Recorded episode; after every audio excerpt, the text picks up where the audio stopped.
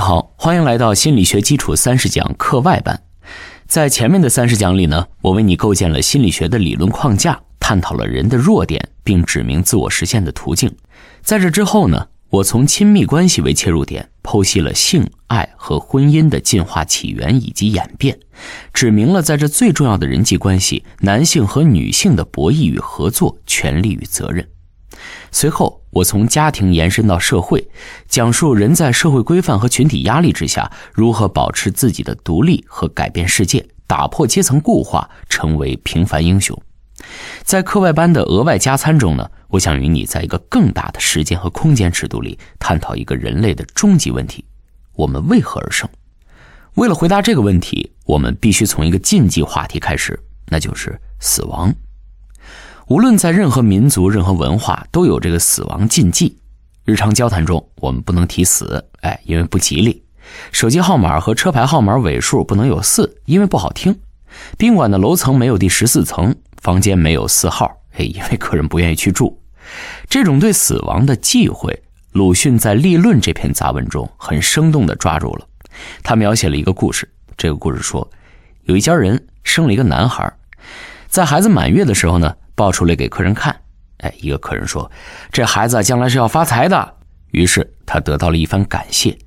一个客人说：“这孩子将来是要做官的。”他于是收回几句恭维。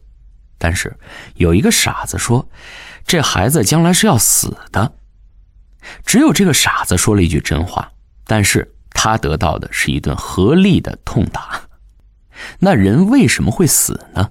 一句话来概括原因，那就是大自然只对我们是否能繁殖后代进行了选择，而没有对我们是否能永生进行选择。这句话的意思可能不好理解，我来详细为你解释一下。我们都知道，我们人的基因当中啊是含有致病基因的，这些个致病基因会在不同的年龄段开始表达，在人体上发挥作用。你可能认为自然选择会慢慢把这些个致病基因都淘汰掉。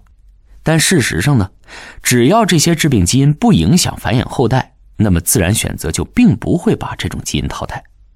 举个例子来说，假设有一种有害基因会削弱女性的免疫系统，如果这个基因会在女性二十岁时被激活发挥作用，那么这个女性会在二十岁左右的年纪患病甚至死亡，大概率这会发生在她结婚生子之前，也就是说，这个女性不会有后代。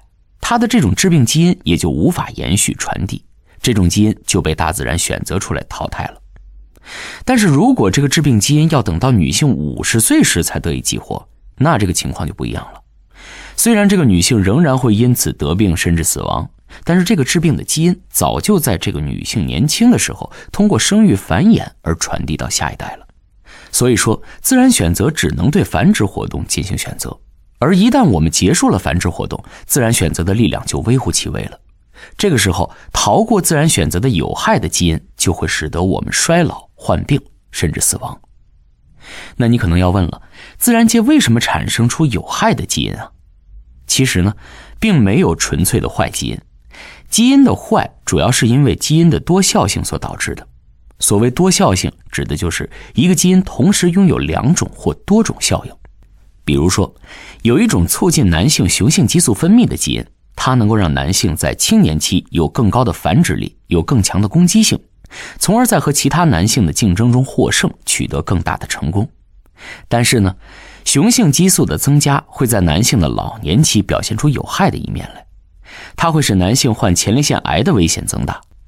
类似的例子还有我在第四讲中提到的。在青年期能够增加免疫力、提高生育力，但是在老年期损伤运动和认知系统的亨廷顿基因，这类多效性的基因之所以能传播下来，并且出现的频率不断增加，那是因为大自然的选择是发生在基因层面，而非我们个人层面。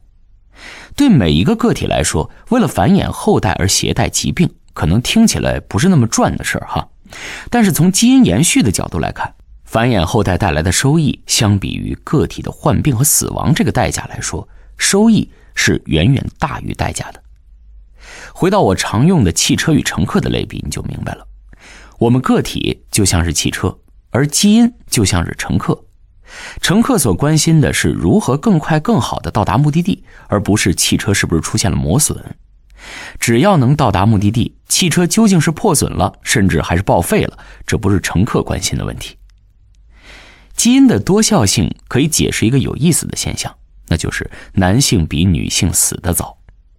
根据世界卫生组织和联合国人口组织的统计，全世界男性寿命平均比女性短五到十年，在中国这个差别是五年。男性的寿命之所以比女性短，那是因为男性的繁殖活动具有更大的不确定性，有更强的竞争性。一个男性的后代可能达到数十个之多，也有可能一个后代都没有。所以，大自然就必须特别选择那些让男性在年轻时的繁殖竞争中能获得成功的基因，而不管这些基因究竟会对男性的老年期带来什么样的损害。也就是说，男性的高繁殖力是以他们的早逝为代价的。所以，我们之所以会死，是因为大自然只对我们的繁殖能力进行了选择，而没有对我们的寿命长短进行选择。更糟糕的是什么呢？为了更好的繁殖后代，大自然让我们透支生命，以我们老年时期的早逝为代价，而提升我们在年轻时的生育力。这些代价随着时间的流逝不断积累，导致我们的所有身体部位几乎同时开始退化，于是身体的衰老和死亡就不可避免了。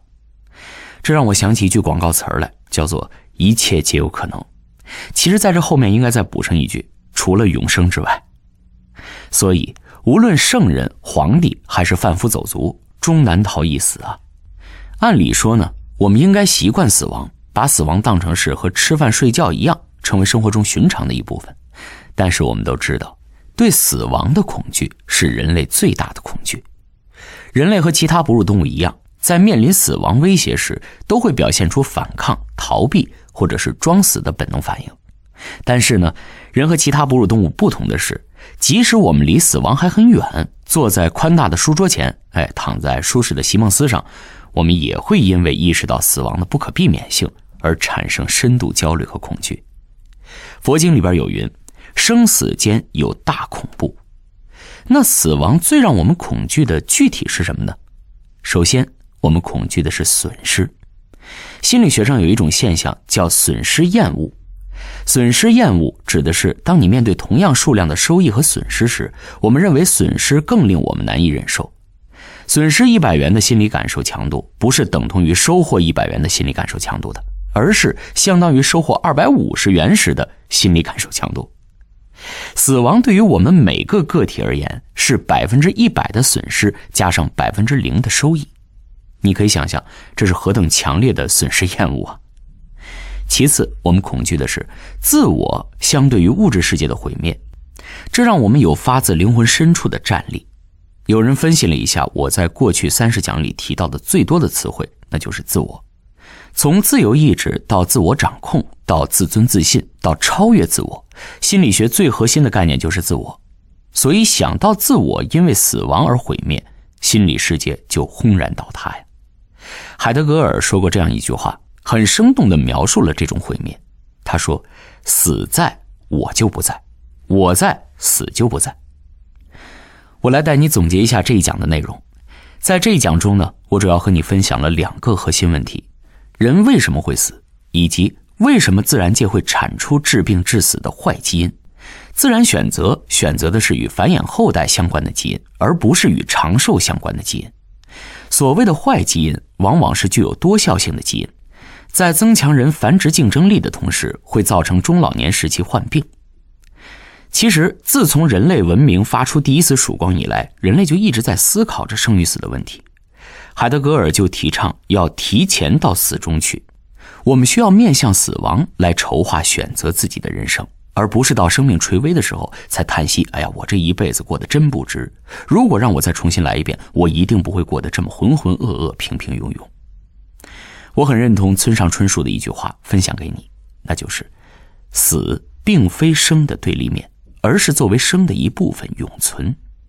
只有我们认识了死亡，接纳了死亡。我们才能够向死而生。今天，我想邀请你分享一下你自己的死亡恐惧。你是否惧怕死亡？想到死亡，你最惧怕的又是什么呢？